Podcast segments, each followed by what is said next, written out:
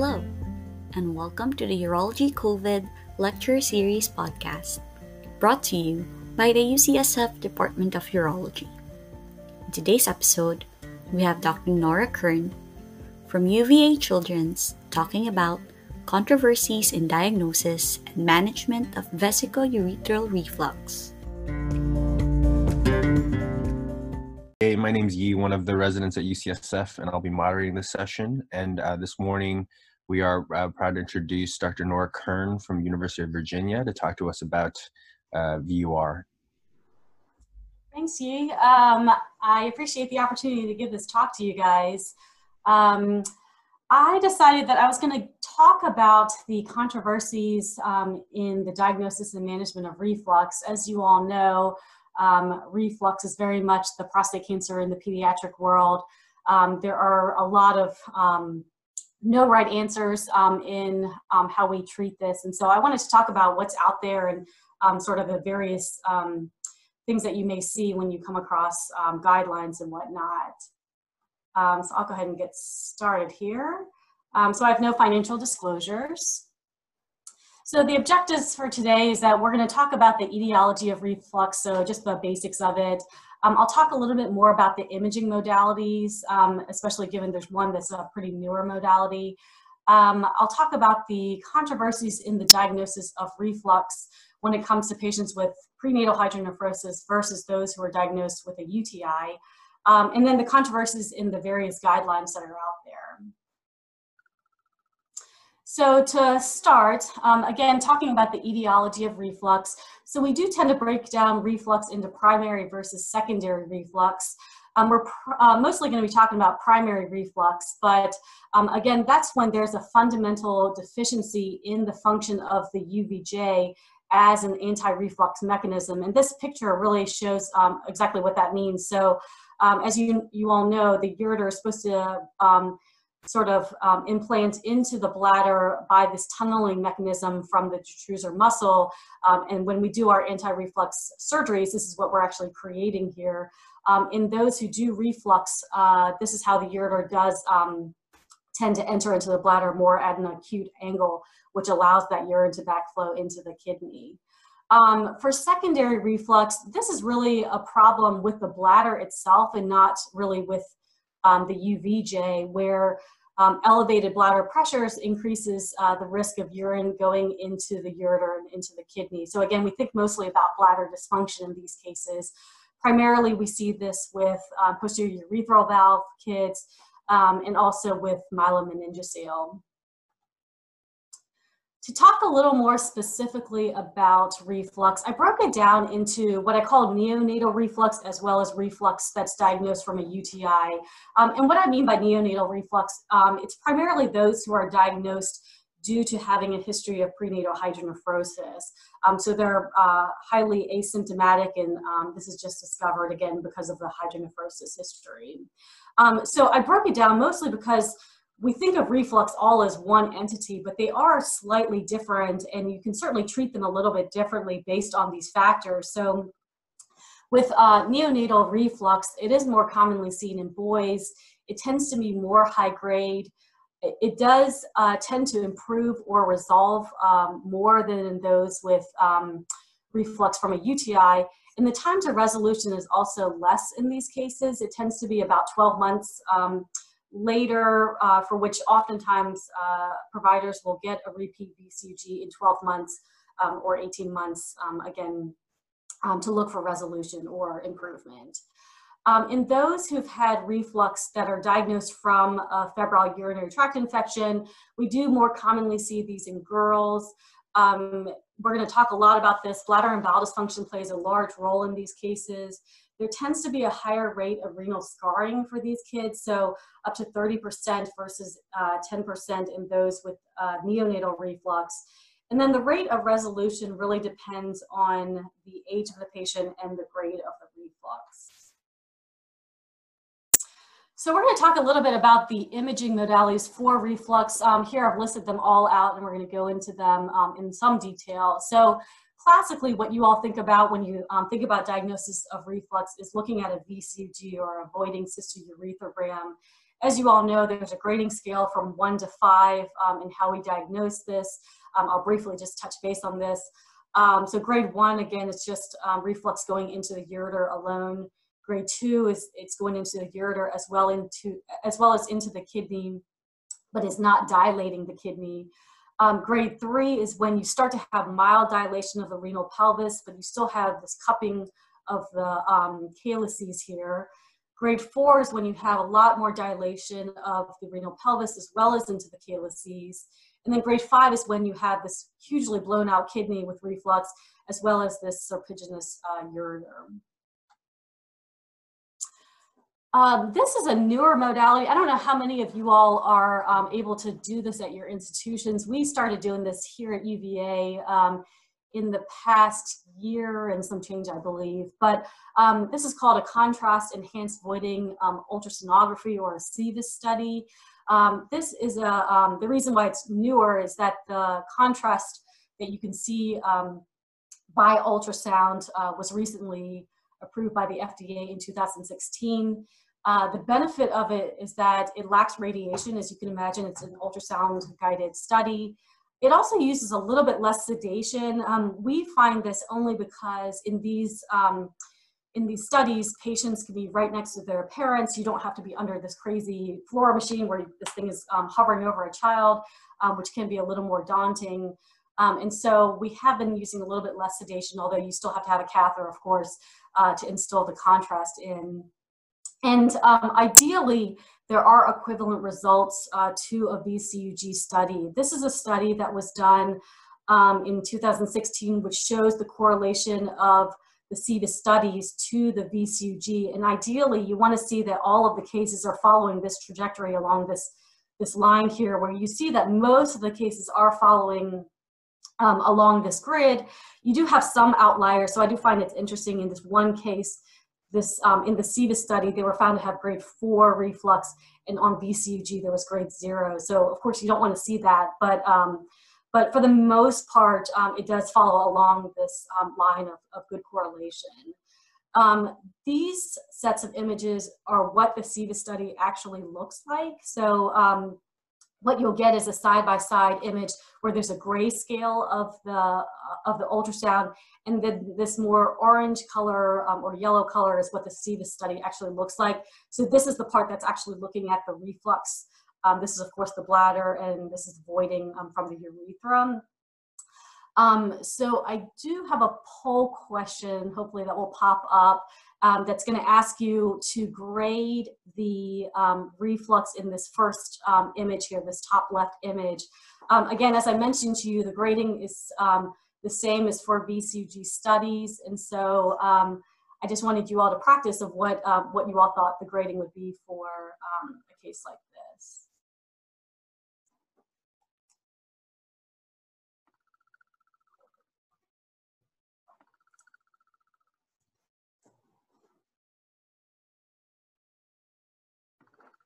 All right, so it shows that about 50% of you guys said grade three, and that, that's what I would grade it as. Um, I have a couple people kind of hovering around, around grade two and four. Um, so two, um, this one might be a little bit more on grade um, two. You can see sort of the um, cupping a little more of the uh, fornices, whereas this one, they're a little bit more blunted out, um, just a touch bit more. Um, but I would probably consider this more of a grade three. Um, I don't have really any other images to show you um, kind of grade fours, but but they are pretty classically what you would see um, again compared to a VCUG. So the next study I'll talk about um, is the radionucleotide cystogram or an RNC. Um, so interestingly, uh, these studies have really become a little bit outdated, or at least um, I have not seen one in my practice yet. Um, and probably the last time I saw one of these was when I was um, in residency. Um, so they're definitely not being done as frequently, but um, they're still kind of studies you should know about. the benefits of these studies is that it, of course, avoids IV contrast agents that you would normally use for a VCG There is less radiation to this, um, given it's a nuclear medicine study compared to a fluoro study. Um, mostly it's used for repeat imaging because, um, as you can see here, the images are a little bit grainier, and so they're harder to see. Uh, the anatomical details are not as good um, for an RNC. So it might be something you'd want to get for uh, repeat imaging purposes. Um, it's graded differently though, so it's graded on a scale of one to three, and this is the, um, the grading one, two, and three. Um, and the equivalent again for VCUG studies is that um, an RNC1 um, is the same as a VCUG study, um, a grade one for that, so just into the ureter. for RNC2, um, it'd be more similar to a grade two and three for VCUG, and then the grade three is um, more closely related to a grade four and five uh, for VCUG grading. Um, and finally, uh, DMSA scans. Um, again, I don't feel I'm that terribly old, but a lot of these studies are not being done as frequently as they um, used to be doing. Um, uh, again, when I was more in training. Uh, this is mostly because DMSA scans um, are in little use mostly because the tracer is really hard to find. So for example, at my institution, we cannot do these scans because we don't have the tracer. Um, and so that's really the only reason why they're not used. I think they're great scans. Um, what they're doing is that, um, again, the DMSA tracer is being taken up by the proximal um, convoluted tubules, and it's great for looking for cortical activity as well as function. Um, it is the gold standard for diagnosing acute, um, acute pyelonephritis, um, but it's also great for looking for volume loss to look for a chronic scar. So I have another poll question. Since again, I'm not sure how many of you guys see these um, on a frequent basis. Again, um, my residents do not oftentimes. So um, the question I have for you guys is which image demonstrates a renal scar?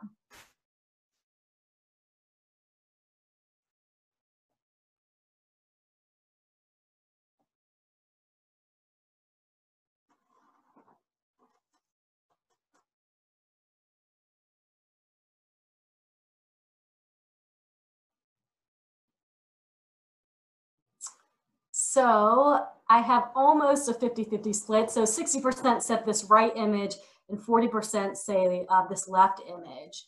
Um, so the renal scar is actually this right image here. And I'll go through again because I'm guessing you guys don't see as much of this um, necessarily these days. But um, this is what you would see for acute pyelonephritis. So um, this area where you can see it's mostly just grayed out and not completely um, disappeared, that shows a photo, photopenic area. So when you can still see the border of the kidney, that indicates that that's an acute event and that's acute pyelonephritis. So you can see it just took a wedge out of this upper part here.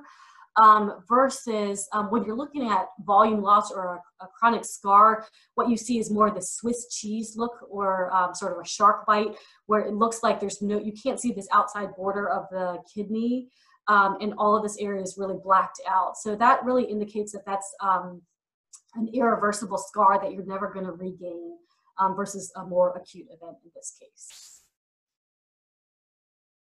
Um, so, oops, sorry about that. Um, so talking about the controversies in the diagnosis of um, neonatal reflux. So again, historically, when I was um, a little bit younger in my training, we would usually um, look at criteria to um, decide if we're gonna get a VCUG in the cases of prenatal hydronephrosis. And we would oftentimes use the grade of hydronephrosis to decide if we're gonna get that VCUG. So um, some have advocated that you should get a VCUG for grades three and four hydronephrosis. Um, this comes from various um, reports, um, but predominantly from, there's a pediatric reflux guideline um, from 2010, so a little bit of an older report, as well as the AUA um, guidelines in 2017. They also do recommend that you get a VCUG for grades three and four hydronephrosis. Um, then um, back in 2009, um, Dr. Estrada at Children's uh, hospital in Boston uh, did a study where he looked at patients and found that um, in patients with grade uh, 2 hydronephrosis, they were able to find about a 30% rate of reflux found. And so um, they said, well, maybe we should be uh, looking at people with grade 2 hydronephrosis um, as criteria to get a VCUG. um, interestingly, back in Dr. Herndon's earlier age, uh, earlier years, um, so this was back in 99, um, quite a bit ago, he found that um, of 70 patients who had reflux, they found that 25% of them actually had a normal ultrasound, so no hydronephrosis at all. So that question, and so should everyone then get a VCUG um, because there's still going to be um, a percentage that will have reflux. Um, and then Dr. Lee, again at Boston Children's, um, found that um, this is in a big meta-analysis, um, showed that there's actually no association in the grade of hydronephrosis with detection of reflux. So then that gets us back to square one. What would that criteria be in um, when we would decide to get a VCG? Um, so because of this, um, when I was a fellow at Children's National, um, I know that I was looking at a ton of studies that all had negative VCUGs, and I thought, well, there is so many people out there who are getting VCUGs um, who may not necessarily need them? And is there better criteria that we can think about um, to better hone in on our rates of finding reflux? And so this is a study again that I did when I was a fellow. And what it looked at um, is that we looked at different factors that we would see on an ultrasound that might uh, drive us to get a VCG that would be a better predictor of finding reflux as opposed to the grade of hydronephrosis. So again, we did not look at the grade of hydronephrosis, but we cared mostly about um, the people who had hydroureter, um, a duplication, given we know that reflux tends to happen in the lower pole moiety. And then also in cases of what we called renal dysmorphia or dysplasia. We sort of use that term mostly just to describe a kidney that's either small or um, a kidney that's echogenic. So again, something that's indicating more of um, reflux nephropathy that might um, again, be a higher um, predictor for finding reflux. And what we found is that if we used any of these three criteria, um, the odds ratio of detecting reflux was quite high at eight. Um, and so, and also the negative post-test probability was 6%, meaning that if we um, that meaning that a negative finding on ultrasound would make the diagnosis of reflux very unlikely. So again, um, looking at just isolated hydronephrosis alone was not a great factor for finding reflux. Um, furthermore, um, we could also think about things as maybe uh, it's not reflux that we really care about, but it's really the risk of UTI. Um, because again, it's the UTIs um, that, are, that are going to cause potential problems for these kids um, with um, renal scarring if there is reflux. And so this was a study that actually was supposed to be presented um, at the, oh, I'm sorry, uh, that was supposed to be presented at the AUA um, in next month, actually, that got canceled. Um, that was obtained from the Society of Fetal Urology Hydronephrosis Registry. So this is six centers that all have combined their data um, to look at various um, issues. And what this study looked at was the risk of um, having a UTI with, um, with only isolated hydronephrosis. So again, no other factors, no hydroureter um, or duplication anomalies, just looking at hydronephrosis alone. Um, what we found is that, of course, the, the largest majority of these patients were male, as you can imagine. But the rate of um, UTIs um, in this cohort was 5%, and it was no different whether you, you, you were on antibiotic prophylaxis or not. What we did find though was that the UTI risk was highest for females um, at 11%, um, a little bit less for uncircumcised males at 5%, and then really the lowest uh, for circumcised males at 1.5%, with again no differences on if you were on antibiotics or not. Um, we also did find that um, yes, the risk of um, of um, having a UTI was slightly higher for higher grades of hydronephrosis um, compared to lower grades, but it did not meet statistical significance. So again, um, potentially grade of hydronephrosis may not be um, a factor that will increase the risk of UTI. Um, in a subsequent study that again is not quite um, published yet, we have find, found that having a mega ureter, so a, a dilated ureter greater than seven millimeters also will increase your risk of having a UTI. So maybe these are the people who we should be considering getting um, a VCUG in, given their risk is going to be a bit higher. Uh, so the consensus, um, there's really no strong evidence to, to support criteria for obtaining um, a VCUG in cases of prenatal hydronephrosis. Um, I pulled in this um, table from um, JPU from 2014. This was, uh, I'm sure a lot of you have seen this, but this was um, published from a multidisciplinary group that came up with the new grading system, the UTD or the um, urinary tract dilation, um, risk stratification, um, to grade um, hydronephrosis slightly differently from the traditional, most, mostly people use SFU. But this is looking more at risks um, that might be involved with the cases of hydronephrosis. So I won't go into the details of the different grading system, but you can see here the low risk categories here. Um, P2 is considered intermediate risk and P3 is high risk.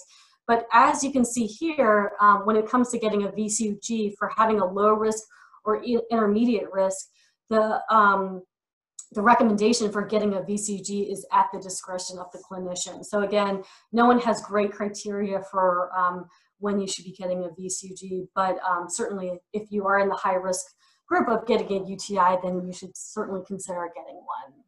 Um, I always say that it's important to counsel parents on the risks of UTI, uh, of reflux if it's undiagnosed, mostly um, that having reflux in and of itself is not a problem, but if you have a UTI with reflux um, and it's high grade reflux, there's always that risk of renal scarring, and that's what we want to prevent in these cases. Um, so now a little bit more on the controversies in the diagnosis of reflux after a UTI. So um, probably most people at this point, again, with the um, DMSA scan being a little bit harder to get, I'm guessing most people take this bottom up approach, but I will say at some point, again, along my um, track of training, the top down approach was becoming a very popular approach. Um, and I think it's more of a European approach, um, as you'll see in a bit. But um, the bottom up approach, um, the algorithm for that means that if you have a child who has a febrile UTI what you would do is get a VCG. And again, this is a pretty traditional approach. If you have high grade reflux, then certainly you might um, consider getting a DMSA scan to look for renal scarring, um, given that risk is a bit higher for, for high grade reflux. Um, the advantages of doing this approach is that you're certainly going to diagnose that reflux. Um, the disadvantages of doing that is that you may be detecting clinically insignificant reflux. And again, this is the perfect example of how this is similar to prostate cancer in that you may have reflux, but it may never cause you any problems. So do you really want to know that you actually have it? Um, again, um, the top-down approach was to sort of mitigate some of those issues um, where this algorithm runs that if you have a child with a febrile UTI, then the first imaging you would get is a DMSA scan. And if that DMSA scan was abnormal, then your rate of finding clinically significant reflux might be higher. Um, so then you should probably get a VCG in those cases. If you have a normal DMSA scan, um, then you should stop um, and not get any VCG and just follow them expectantly um, unless they develop a second um, febrile UTI, which um, then you might want to get a VCG. The advantages, again, is that you're going to find the more clinically significant cases uh, you're certainly going to reduce the risk of um, radiate or the, the, reduce your radiation exposure as well as the anxiety that comes along with the VCUG um, study.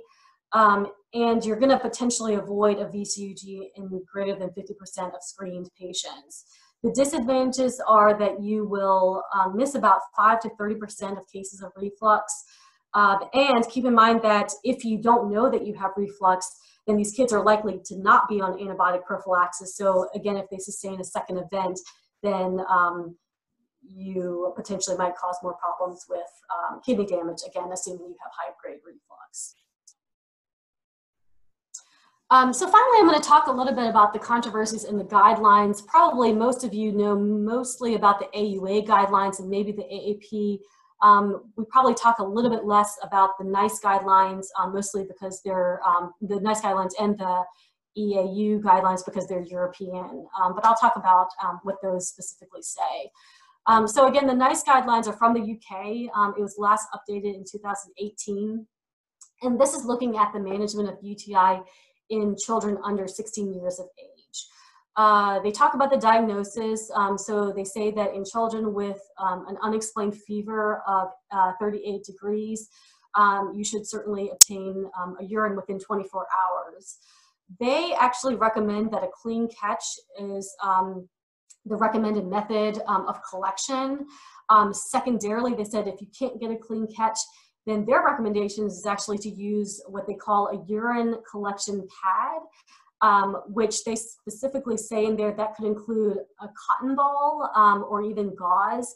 Uh, that's something that I think varies um, in what we practice in the U.S. At least I I don't use cotton balls or gauze pads for sure. Um, maybe some other people do in the country, but um, but um, that's probably something that differs in the European guidelines. Um, and then they say the last method of collection that they would recommend is catheter or aspiration, which I think we are more likely to catheterize um, than use these urine collection pads. Um, they do stratify um, the diagnosis into less than three months of age, three months to three years, and then greater than three years. Um, essentially, for all of them, though, they do say that you should get a microscopy and a culture if a UTI is suspected, and then a dipstick may be more appropriate for those who are greater than three years of age. Uh, they uh, stratify into age for um, various reasons. I think they're looking for uh, the people who are going to be a little bit more high risk of problems if there is reflux in the future. So um, these guidelines are separated into um, younger than six months of age, um, six months to three years of age, and then greater than three months of age, which again I'll go into. But it's it's interesting because based on your age, that's how the guidelines vary in what they would recommend from an imaging standpoint. Um, so um, here, what they um, also break it down into is that columns of if you respond well to treatment within 48 hours, you're kind of categorized into one category as sort of, a, I guess, a good risk category. And then they talk about atypical UTI versus a recurrent UTI, and I'll go through what those definitions are. Um, but essentially, for all of these cases, again, if you're younger than six months of age, they do recommend an ultrasound at various time points. So again, for atypical or recurrent, they recommend you get this um, during the acute um, infection. And then if you're um, responding well to the treatment, then they recommend it at a later time point, but all of them recommended ultrasound. Um, you can see here that for atypical or recurrent infections, they recommend a DMSA scan um, at four to six months following the acute infection. Um, the reason why they're probably specifying this time point, I didn't mention um, when I talked about the DMSA scan, is that it usually takes about four to six months for a chronic scar to um, become a scar.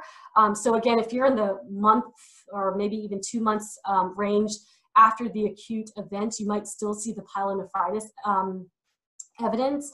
But when you get farther out from that initial event, then it may either go back to normal and you'll never know that there was a problem, or again, roughly around six, um, four to six months, you might start to see that um, chronic scar. So that's the reason I think that they mentioned um, a four to six time um, frame. Um, so you'd get a, DMSA scan um, as well as um, an MCUG is the same thing as a VCUG. Um, so they recommend again in the younger babies that you would get both of these studies.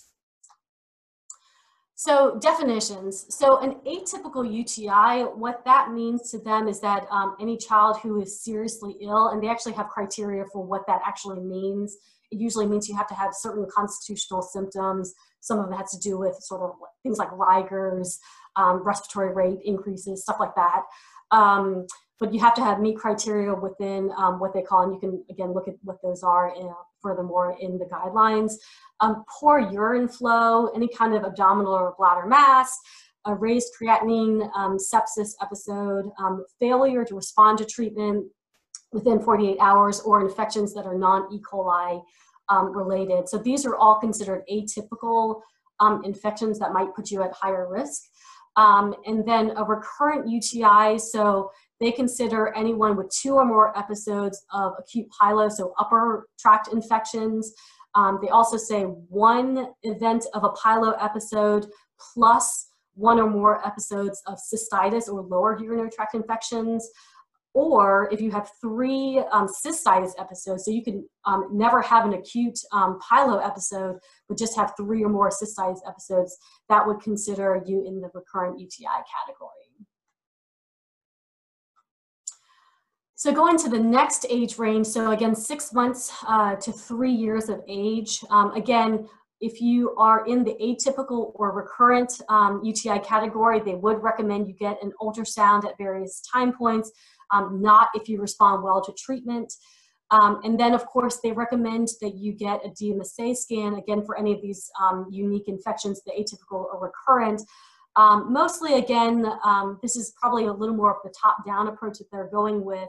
Um, they do say that um, a VCUG could be considered if you have dilation on the ultrasound for urine flow, non-E. coli infection, or family history of reflux. So again, they're a little more conservative in getting that VCUG um, in these cases. Um, and then for the cases of um, children in three years um, or older, um, they would recommend, again, um, same thing as the, the middle age group, where there's an ultrasound at various time points for these funny infections. And then they only recommend that you get a DMSA scan um, in um, cases for recurrent UTIs. So I think, again, the rationale of this is that there are a lot of children three years or older who are sort of in that potty training or bladder and bowel dysfunction um, category where they're less concerned about reflux issues, but probably could be more related to bladder and bowel dysfunction. And so um, they're, they're a little more conservative in not getting some of these other studies.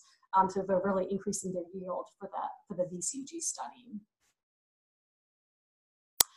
Um, this is the European um, guidelines. Um, this was um, from 2012, and they broke it down um, for getting a VCUG, um, whether you are, again, diagnosed, as I mentioned before, with prenatal hydronephrosis versus from a UTI event. so in prenatal cases, they reserve a VCUG for bilateral high-grade hydronephrosis in a duplex kidney with hydronephrosis, ureteroceles, ureteral uh, dilation or abnormal bladders, of course, probably looking for um, urethral valve.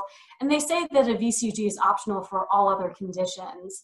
Um, they also say that you should consider it if you're symptomatic with a UTI, which probably gets into this category here, where um, the European guidelines say that for the first proven febrile UTI in kids age zero to two, they would recommend a VCUG. Um, they also do say that if reflux is present, a DMSA scan um, should be considered, um, especially if you do have high grade reflux. And then they say that a top down approach is an option as well. Um, furthermore, in these guidelines, of course, they talk about the various treatment um, plans for reflux. So, of course, you could take the conservative approach with watchful waiting. Um, you can use either intermittent or continuous antibiotic prophylaxis. Um, certainly would want to do bladder rehabilitation for bladder and bowel dysfunction. Um, circumcisions are an option to reduce the risk of infection. Um, and then follow-up imaging, uh, certainly you would um, consider getting a biannual or annual ultrasound, and then less frequently you would get a cystography or a DMSA scan. Um, uh, surgical, surgical treatment um, would be an option if you're having frequent uh, breakthrough urinary tract infections, if you had persistent high-grade reflux, abnormal renal parenchyma, maybe indicating renal scarring, um, and then of course parental decisions, and then they talk about the various um, modalities for um, surgical treatment of reflux, which um, again I won't get into. Um, this is the AAP guidelines, so the American Academy of Pediatric Guidelines. Um, it was initially written in 2011, I believe, uh, or, or last updated in 2011. And then more recently, they put a, a revision um, in 2016, and I'll talk about what that difference is. Um, but again, this is looking at the initial febrile UTI in children between 2 and 24 months. Um, it does recommend that you get a urine by a catheter versus a suprapubic aspiration. They specifically say um, a bag specimen is not adequate uh, for an accurate diagnosis. Um, the diagnosis is made by pyuria in 50,000 colonies of a single um, organism by catheterized specimen. Uh, you should treat them with um, 7 to 14 days of antibiotics an ultrasound should be performed, and then they specifically say that a VCG is not recommended after the first UTI, but it's recommended if the ultrasound reveals hydronephrosis, scarring, or other suspicious findings.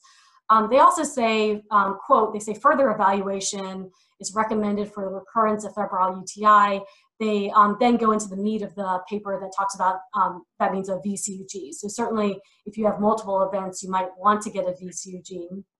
And then there's an older recommendation, um, again from the 2011 guidelines that got erased from the 2016 guidelines that say antibiotic prophylaxis is not supported to prevent uh, febrile UTIs with or without reflux. Um, and then I have a poll question for that. Um, so why did the recommendation against antibiotic prophylaxis go away? And I have a couple of various um, trials here. Um, I'll just talk about the last guideline really fast and we'll go back to the poll question. Um, but after UTI, um, parents should seek prompt medical evaluation within 48 hours for future febrile illnesses because again, the sooner you can treat these infections, the better off a child would be. Um, so again, we'll look at the result of that. Um, so most of you guys, 76% of you said the RIVUR trial. Um, so I actually forgot what all these other trials mean since I'm in the pediatric world. I had to ask my residents what are other trials that I could throw out there as, as false answers. Um, so um, mom's trial is the other one that I um, also would be familiar with, um, which is looking at um, prenatal closure of myelomeningocele and all these other trials are adult urology trials. But the RIVUR trial was the one that looked at antibiotic prophylaxis with Bactrim versus um, placebo to see if there was a reduction in the risk of UTIs. Um, and again, in that study, they found about 50%, um, uh, there was a 50% reduction in the recurrence of UTIs with um, Bactrim. Um, and so because of that study, the AAP got rid of those guidelines that antibiotic prophylaxis is not beneficial.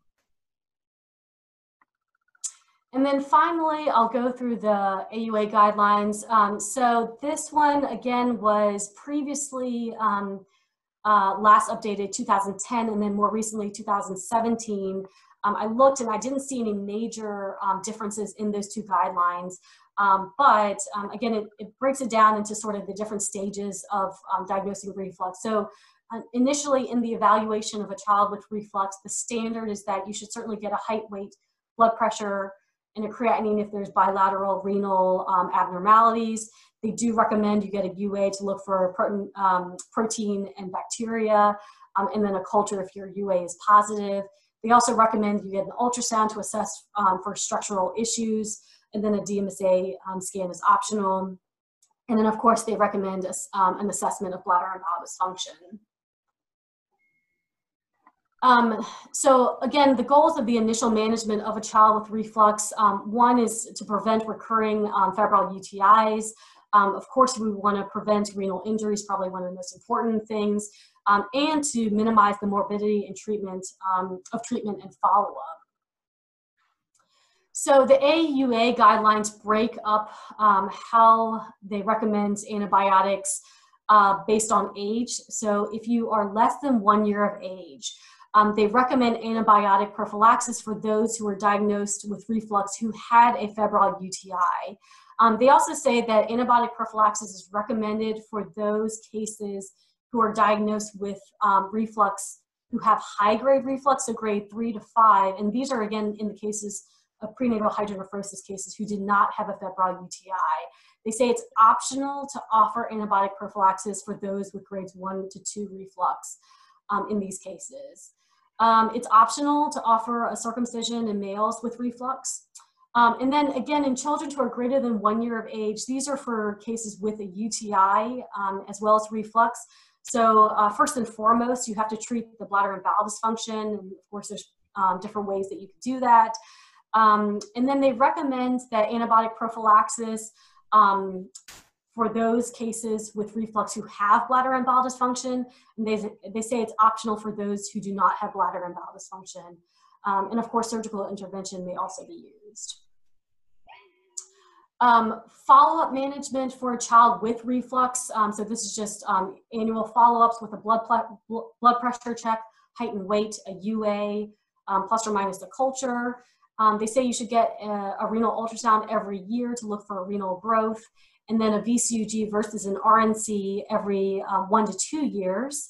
Um, and then they say uh, that um, cystography is optional if an observational approach is used.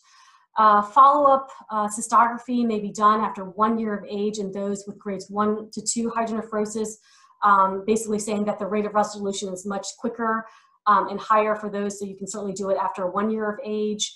Um, they also say that a single normal VCUG can establish um, resolution. So for example, if you're following a child with reflux and they have a normal VCUG on a follow-up, then they're not recommending that you get any further um, VCUGs because that really says that that reflux has gone away. Um, and then a DMSA scan is recommended when your ultrasound is abnormal. Um, so again, if you're concerned about um, a small kidney that might have renal scarring, um, in cases of a breakthrough UTI in high grade reflux, those are also um, risk factors for having renal scarring or um, having an elevated creatinine. Um, interventions um, for a child with a breakthrough UTI. So they say if you have a breakthrough UTI, um, you should change your therapy. So that might include surgical intervention or just to change the antibiotic to something different if you have a single event. Um, if you're not on antibiotic prophylaxis and you have a have a UTI with reflux, then they say you should be started on antibiotic um, prophylaxis. Um, it would be optional if it was for a non-febrile UTI.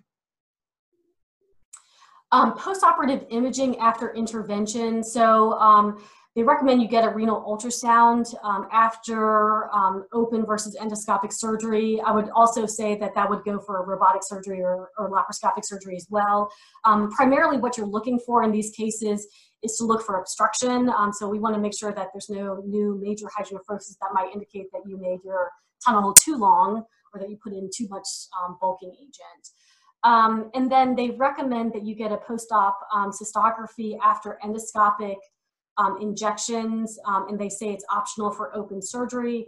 I think the rationale for this is that we know that open surgery is pretty effective. There's probably about a 97% success rate, so we don't necessarily need to get cystography in those cases, but for endoscopic um, surgery, it's a little bit less known um, of your own results. Um, so you should get that. I also would argue for, again, minimally invasive surgery, you should also get um, a VCUG as well, or a ceVUS study. Um, and then for cases of management um, after resolution of the reflux, that could either be spontaneous resolution or with surgery. It's optional to obtain um, a blood pressure, a height and weight, and um, a urinalysis. Um, it's recommended that um, if you have an abnormal kidney by ultrasound or DMSA scan, that you should get all of these things anyway. Um, if um, you do have a febrile UTI after resolution, you should evaluate um, again for bladder and bowel dysfunction, or you can certainly look for recurrence of the, um, the reflux as well. Um, it's also recommended that you talk about hypertension risk, um, the risk of renal functional loss, uh, recurrent UTIs, and familial reflux issues in siblings and, offer, uh, um, in off, uh, offspring as well. I have, I think, my final poll question. Um, this is actually a SASP question that I like to ask my residents. Um, so this is a two-month-old girl who has bilateral grade four to five reflux. An appropriate screening option for her two-year-old asymptomatic brother is, and then you have some options there.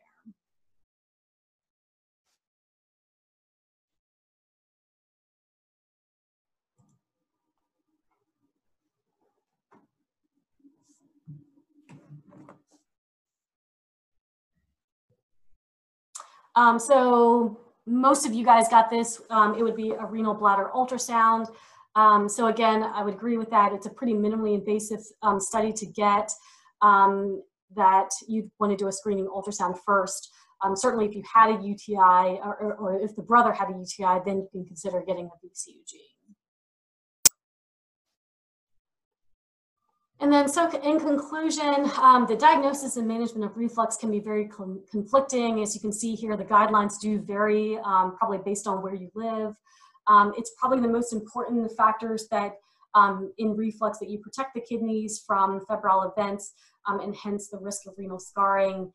And of course, with everything in the AUA and the AUA guidelines, um, shared decision, decision making and inappropriate counseling to parents is very important. Um, so that is the end of my talk. Um, I'm supposed to show the slides so you all can um, do an evaluation, I believe. And I will hand it, I guess, back over to Yi. Great. Thank you, Dr. Kern, for an awesome talk. Um, as you mentioned, a very controversial topic and uh, as reflected by all the questions. We have a few questions about your contrast enhanced uh, VUS. Yeah. I think people are just interested in sort of more about the details, sort of how long it takes to get the images, how good is it for valuing the urethra, and sort of what the agent is used.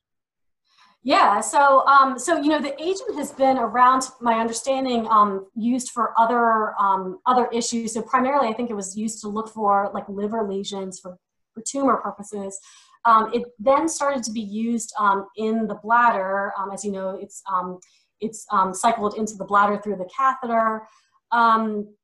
it's a really fast study. so overall, it's pretty similar to just getting a standard really ultrasound or a VCUG, maybe a little bit quicker. Um, but how that the setup looks like is that you can be on a stretcher.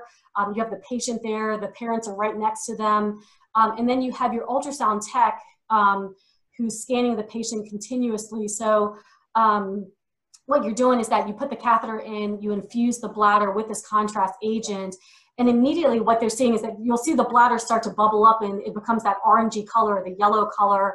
Um, and then what you can do is you can start to actually see reflux immediately. So um, because you can see the contrast going into the ureters if they are refluxing, for which then the ultrasound tech will then do a, an ultrasound of the kidney itself to grade the reflux.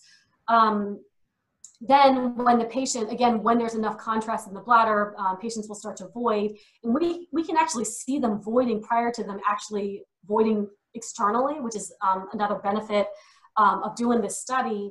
Um, but you can actually see great, great detail of the urethra. I was a little skeptical, I'm not gonna lie, um, just because um, it's so hard to see urethras on ultrasound in my opinion. But when you see this contrast go through, um, the detail of it is really great. It's very similar to an fluoroscopy. So you can actually see if there's DSD or dysfunctional voiding or if that spinning top urethra that sometimes we look for. You can see the bulging of it. You can actually start to see vaginal voiding on it as well because you see that, um, that detail of it on the ultrasound. Um, so it's, um, again, I was very skeptical when um, it was first introduced to us. Um, so we have a peds radiologist who came from CHOP and um, CHOP really has utilized this, probably one of the first people's um, to, to really start to use this, or at least they published um, highly on it.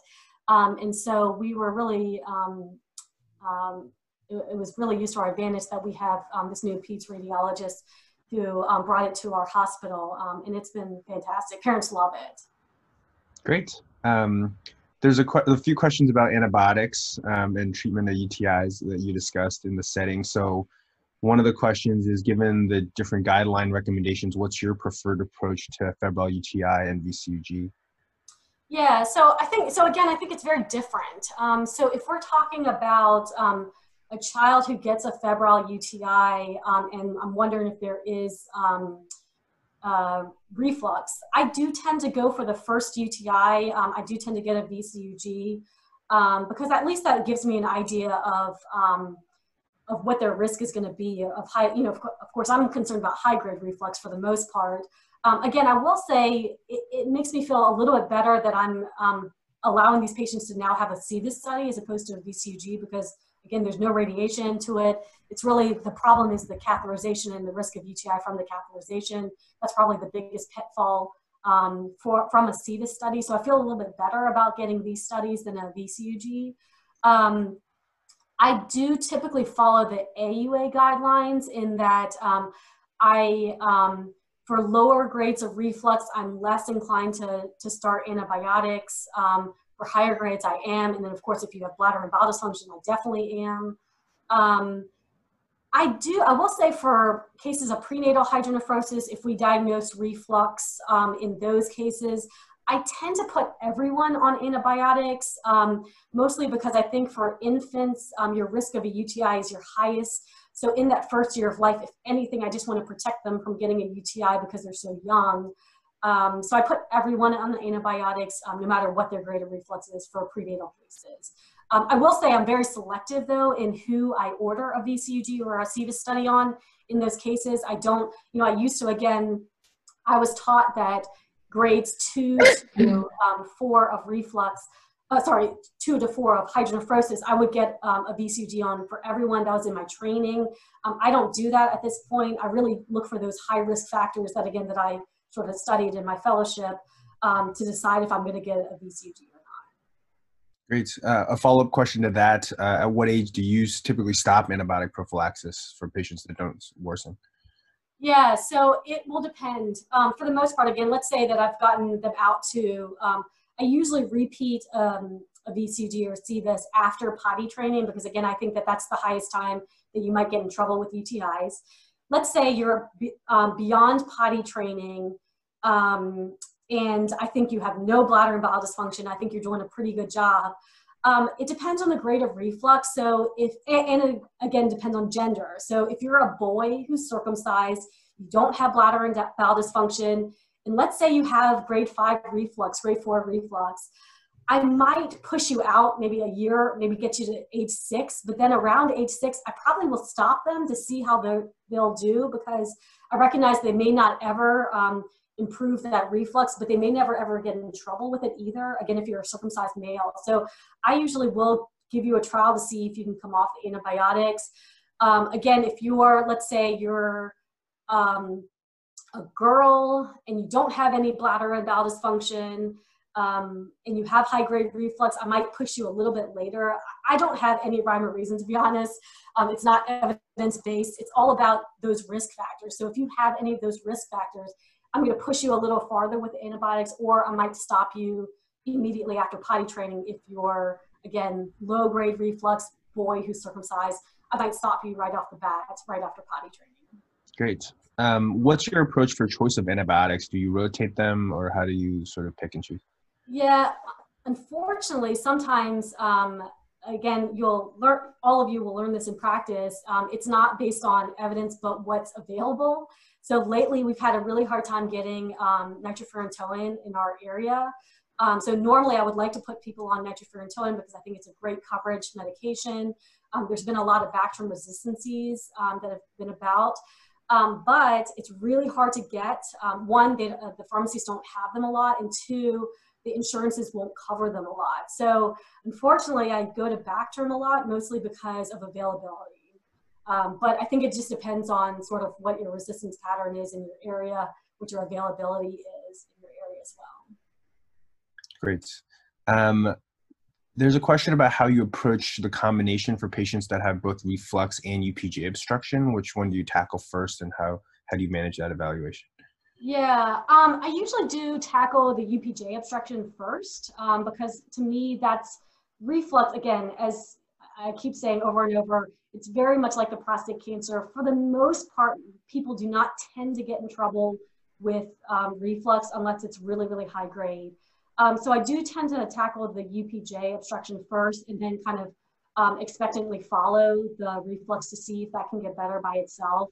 And only if you demonstrate you're getting into trouble with the reflux do I, do I tackle that. Um, it's funny because again, um, I don't feel like I'm that old, but in my um, residency, I was doing, and again, I, I was in Boston, so I was at Boston Children's, high volume place.